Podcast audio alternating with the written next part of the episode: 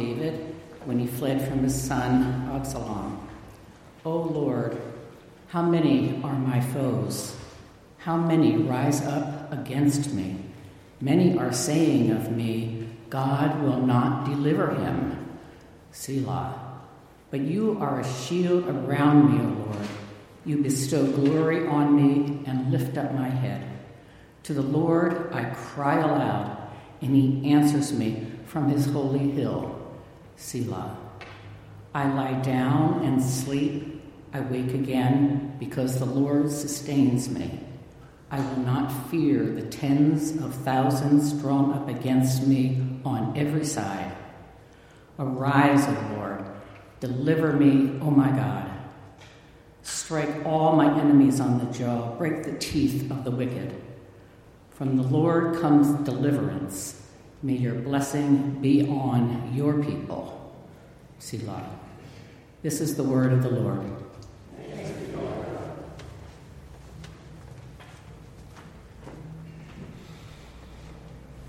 Thank you, Janet. Well, as I mentioned earlier, um, it's, it's just been a heavy season, and one of you even noticed, you know, I sent the email out, um, or in the newsletter, I guess, I, uh, a few days ago, I mentioned where we're going this morning, and you noticed, oh, okay, so we're deviating a little bit from our, where we've been. Um, we're going to spend this morning thinking and considering about um, where, do we fi- where do we find resilience? Uh, with the news out of Buffalo a couple weeks ago, and the news out of Texas right after that, and then just this week, right here at home, um, the news of Clarius Dunham. Uh, there are a number of events in recent, in recent weeks that have really shaken us. I've, I found myself this week shaken. Uh, it, and I don't know why. You know, sometimes, sometimes things affect us differently, and sometimes things affect us more and less. But what do we do when we're shaken? When we're really deeply shaken? How do we develop resilience in difficult seasons like this? How do we keep going when the going gets tough? We're going to really think about this question through the lens of Psalm 3. Uh, Psalm 3 is written by King David. It's written in one of the worst, darkest moments of his life. And you can even see that in the heading, which is actually part, it's not just a description, that's a part of the Hebrew text. Uh, a psalm of King David when he was fleeing from his son Absalom. If you read in, uh, I believe it's in 2 Samuel, King David uh, was the king of Israel, and then his own son usurps the throne from him. So, so David is writing this psalm to God. It's a psalm of lament, and actually, about a third of the psalms are considered psalms of lament. Uh, he's writing this when he's lost his kingdom, He's lost his power. He's lost the support of his people. He, uh, he's lost his family. His own son is trying to take his life. And right in the middle of the psalm, in verse 5, he, he writes this very curious verse. And that's really what we're structuring this whole morning around. Verse 5, when he says, I lie down and sleep. I wake again because the Lord sustains me. Now, I don't know about you, but when I'm worried, when I'm anxious, and I imagine that King David was worried and anxious uh, when he was writing this, I find it very hard to sleep. I find it very difficult. It's a, those become the, the, sleepless nights, the tossing, the turning. You're constantly churning in your mind through all the what ifs. And yet, David, in, in one of the darkest moments of his life, can write, I lie down and sleep. How can you lie down and sleep when you're surrounded by people who want to kill you? How do we lie down and sleep when we keep hearing news stories that almost cripple us? I think the answer, I mean, you can phrase it in different words, but this morning we're going to think about the word resilience. And what I think we've been seeing, not just over the past couple of weeks, but really over the past couple of years, is that we're not a very resilient culture. We're actually not a very resilient culture. About a year or so ago, I was listening to an interview by uh, one of my favorite uh, living theologians, Miroslav Volf. He's a, a theologian out of Yale, University, Yale, Yale, Divinity School. He was talking about this theme about um, resilience. And he pointed out, rightfully so, the ancient world, the world in which David was writing and the world in which Jesus lived, was actually far more dangerous than our world today. Those are just objective. I mean, people have done studies that show that the world today is far safer than it was in the ancient world. They didn't have fire alarms and fire sprinklers and burglar alarms. They didn't have airbags in the ancient world. They didn't have modern medicine. I mean, it used to be you got a common infection and it could kill you. Today, we have all of those things. We, we have, in some ways, um, conquered not necessarily our fears, but the things that strike fear into our hearts. We've literally removed sources of danger from our life, at least those of us who can afford to. And so we have great security systems and great alarm systems, and, and we can afford good health care and good medicine, and we can afford to live in neighborhoods that are safe. So, what Miroslav Volf is pointing out is that we can, we can literally buy our way in a modern society out of danger. And then he points out this, this problem that if we can buy our way out of danger, out of the danger that we can control, then when danger comes into our lives that we can't control, we have no idea how to deal with it. We're not used to it. We don't know, in many ways, how to cultivate courage. We don't know how to cultivate resilience. So when the world around us says, like David says in verse 2, God will not deliver him, what do we do? How do we respond in those moments? When we wonder ourselves, like, will God, can God deliver me? That's just a different way of saying, how could a good God allow something like this to happen? How do we cultivate resilience? More importantly, how do we get to a point in the middle of our fear and in the middle of our anxiety where we can say with King David, I lie down and sleep? I sleep. How can you lie down and sleep when there's a literal price on your head? In Psalm 3, King David teaches us how to be honest about our fear he teaches us how to confront our fear, and then he teaches us how to persevere within our fear. How to be honest about our fear, how to confront our fear, and then how to persevere within our fear. First, he talks about being honest about our fear. Uh, there's, there are some people, and you see this every now and then, um, there's some people who are just very cavalier about their fear. I don't know, I'm not afraid of anything. I'm not going to live under fear. I'm not, I don't get scared, which is baloney. Like, we all know that, right? Uh, there's some projection, there's some compensation going on there. Uh, King David, look at how he starts the psalm. Verse 1 O Lord, how many are my foes? How many rise up against me? Remember, this is at a time when his own son is trying to take his life. This is, this is a moment of real, deep desperation. And it's not only desperation for his sake, but Nobody around him is very encouraging anyway. Look at verse 2. Many are saying of me, God will not deliver him. So his own son is against him. Everybody around him is against him.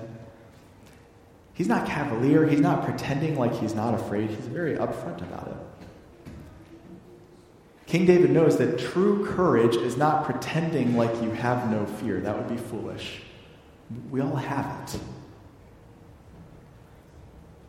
We all have it.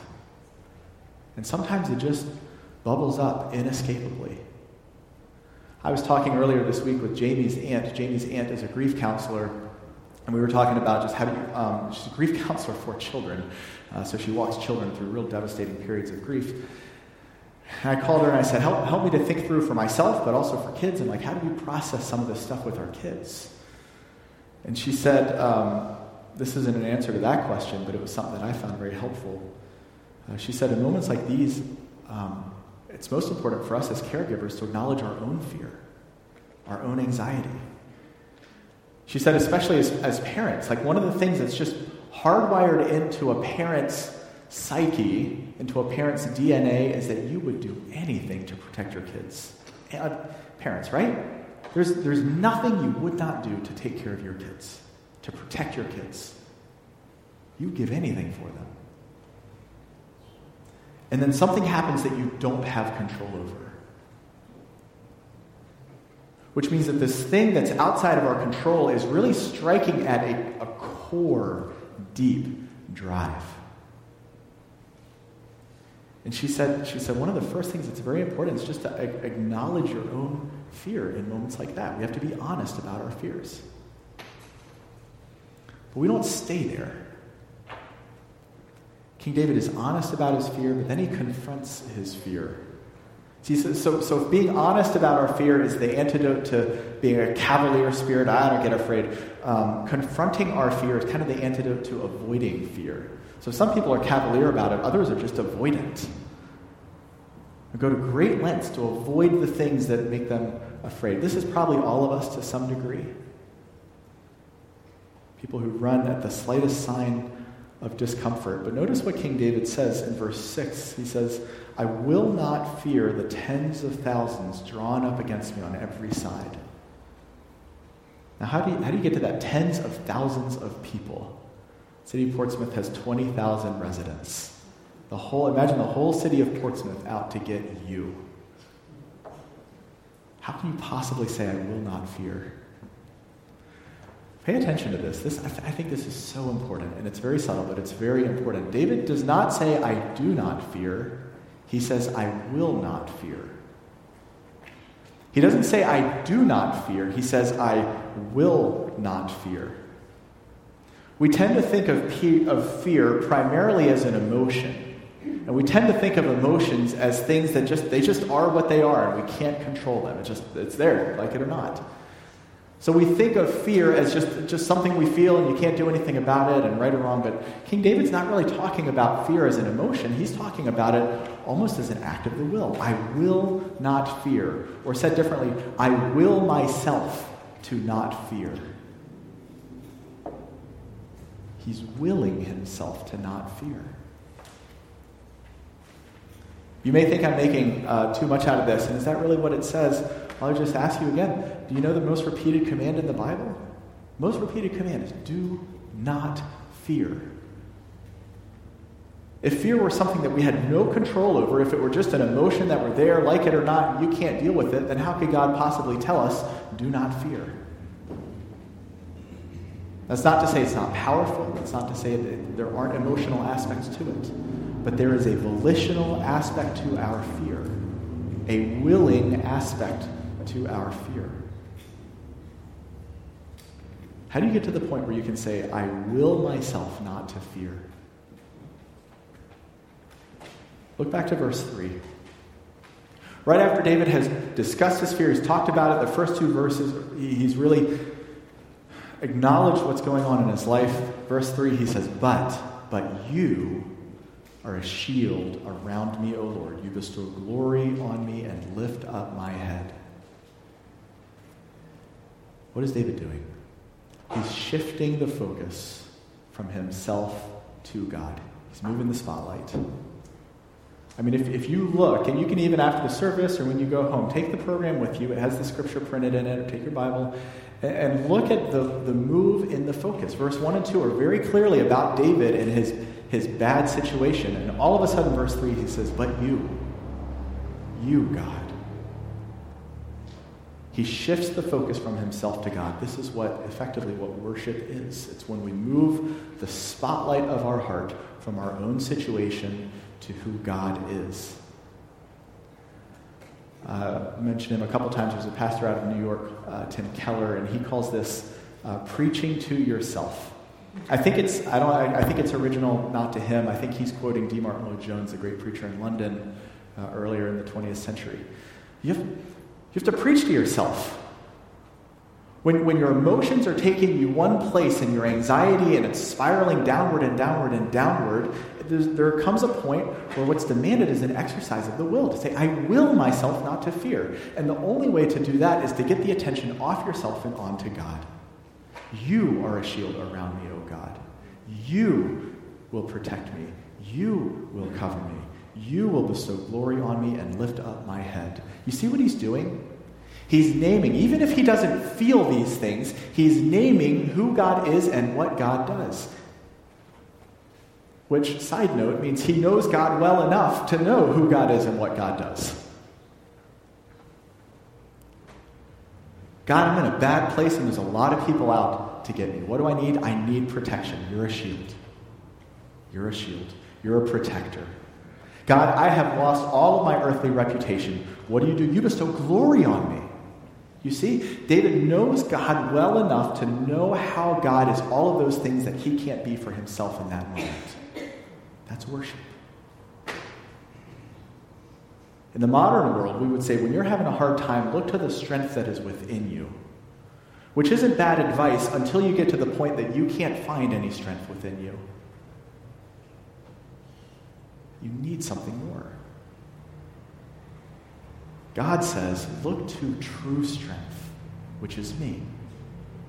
Or as Paul says at the end of, is it first or second Corinthians? I don't remember. When I'm weak, then I'm strong. Why? Because God says, My grace is sufficient for you. My power, God says, is made perfect in your weakness. It's not about you mustering up strength, but it's in you looking to the one who is true strength, which is Jesus Christ.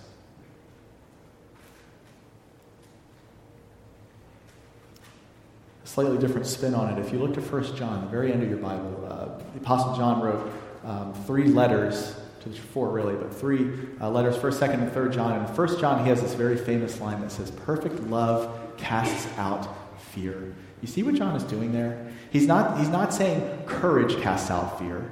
He's not saying strength casts out fear. He says love casts out fear.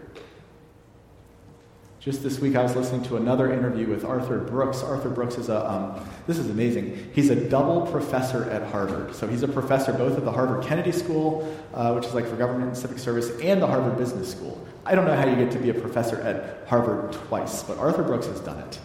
Pretty smart guy. And he was discussing that um, neurologists have, have learned from brain scans that the neurological opposite, like in your brain waves, I don't know how they measure this, but the neurological opposite of fear isn't courage, but love. That somehow when people are experiencing fear and when they're experiencing love, those, those are these neurologically opposed forces. And he was sharing it. I mean, he's a, he's a Christian, so he wasn't, I'm sure, discovering, wow, what a great discovery. And we're like, we've known that for 2,000 years. First John, John wrote it 2,000 years ago. Perfect love casts out fear. In a moment of fear, what do I need? I don't need more strength or more courage from within. I need to worship the God who is my strength. I need to cultivate love for Him, and I do that by marinating in His love for me. So preach to yourself. Preach to yourself. Yes, the world looks awful sometimes. We've been in some really horrible situations.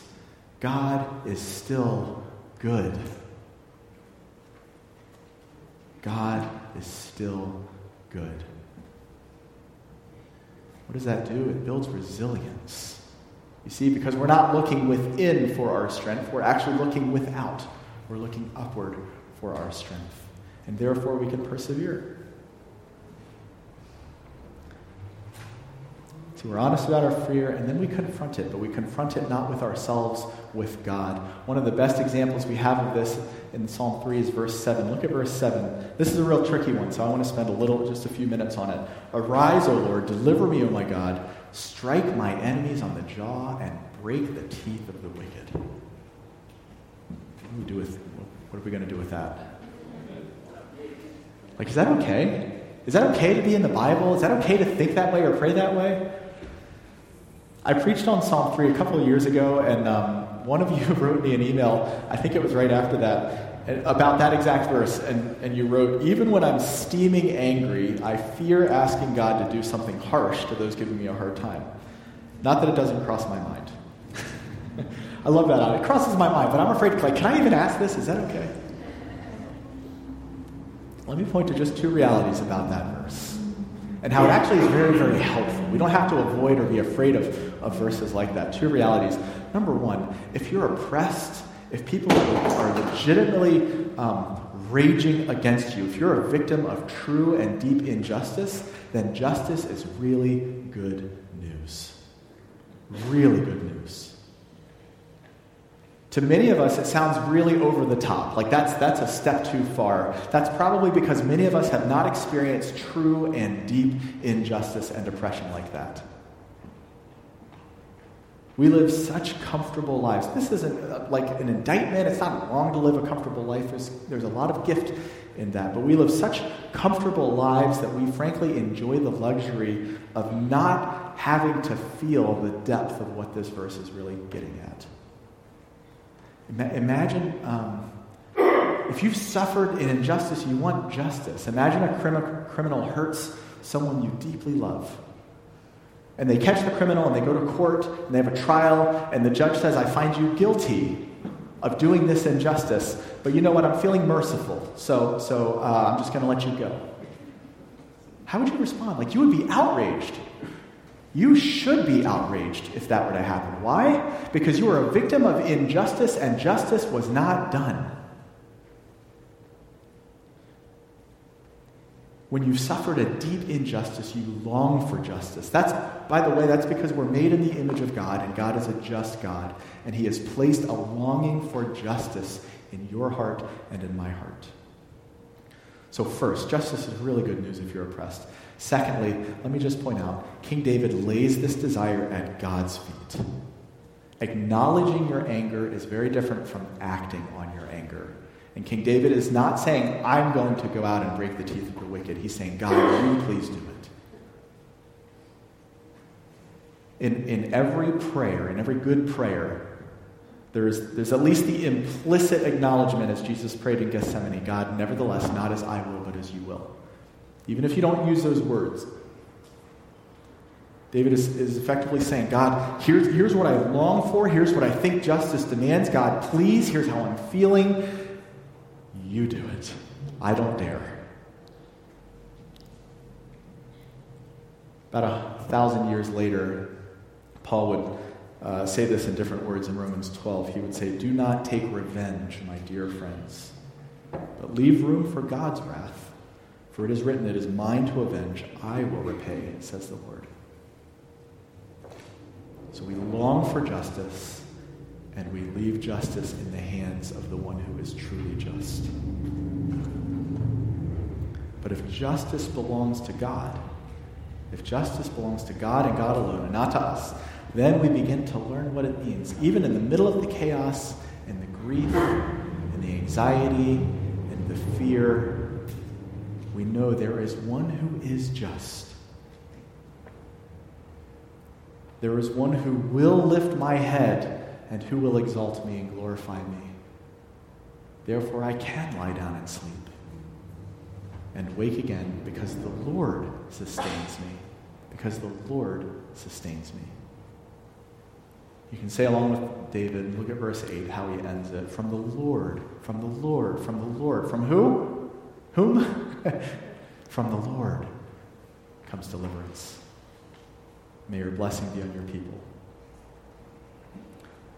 At the end of the day, we, we can say with King David, I will not fear. I will myself not to fear. Why? Because from the Lord comes deliverance. From the Lord has come deliverance. We're about to, we're about to act that out as we eat his flesh and drink his blood at the Lord's table. Just one last verse as we, as we wrap up. Look back at verse 4. Give your bulletin or your Bible open. In verse 4, David says, To the Lord I cry aloud, and he answers me from his holy hill. Most commentators will tell you the holy hill that David is talking about is probably the hill in Old Jerusalem, ancient Jerusalem, where the, the temple, the Jewish temple, was built. And the temple we're going to look at this more in a couple weeks represents God's presence and therefore God's protection. Archaeologists now will tell you that less than half a mile from the old holy hill where the temple stood stands another holy hill. This one's outside of the city limits of Old Jerusalem. It's called Golgotha, the place of the skull. God has answered us from that holy hill. As Jesus hung on the cross, do you think he could echo how, how David starts this psalm? Listen again to how David starts the psalm, but hear Jesus saying it on that holy hill. Oh Lord, how many are my foes? how many rise up against me. Many are saying of me, God will not deliver him. Fast forward to Matthew 27 as people mocked Jesus and said to him, He trusts in God. Let God rescue him. And in that moment, God didn't. In that moment, God did not rescue Jesus. And as Jesus experienced the complete emptiness of God, my God, my God, why hast thou forsaken me? See, Jesus experienced the emptiness of God so that we can always, along with King David, say, Lord, how many are my foes? Many are saying of me, God will not deliver him. But you are a shield around me, O God. Jesus knew what it was for God to not be around so that we never have to, for he is always with us. What is the greatest command and the most repeated command in the Bible? Do not fear. Why? For I am with you. Let's pray. Lord, you are with us and you proved that you long to be with us most profoundly at the cross. The Word became flesh and dwelt among us. And then the Word gave his life. And with a word, it is finished, gave us hope and life and joy and peace. Teach us, O oh Lord, what it means to find hope and light and joy and peace, even if we're just seeing glimmers and slivers of those things in this world, knowing that you are coming again to show us the fullness of hope, the fullness of joy, the fullness of life, the fullness of peace. Teach us in our darkest moments to look not within and not to the world around us, but to look to you. We ask all these things in the precious name of Jesus. Amen.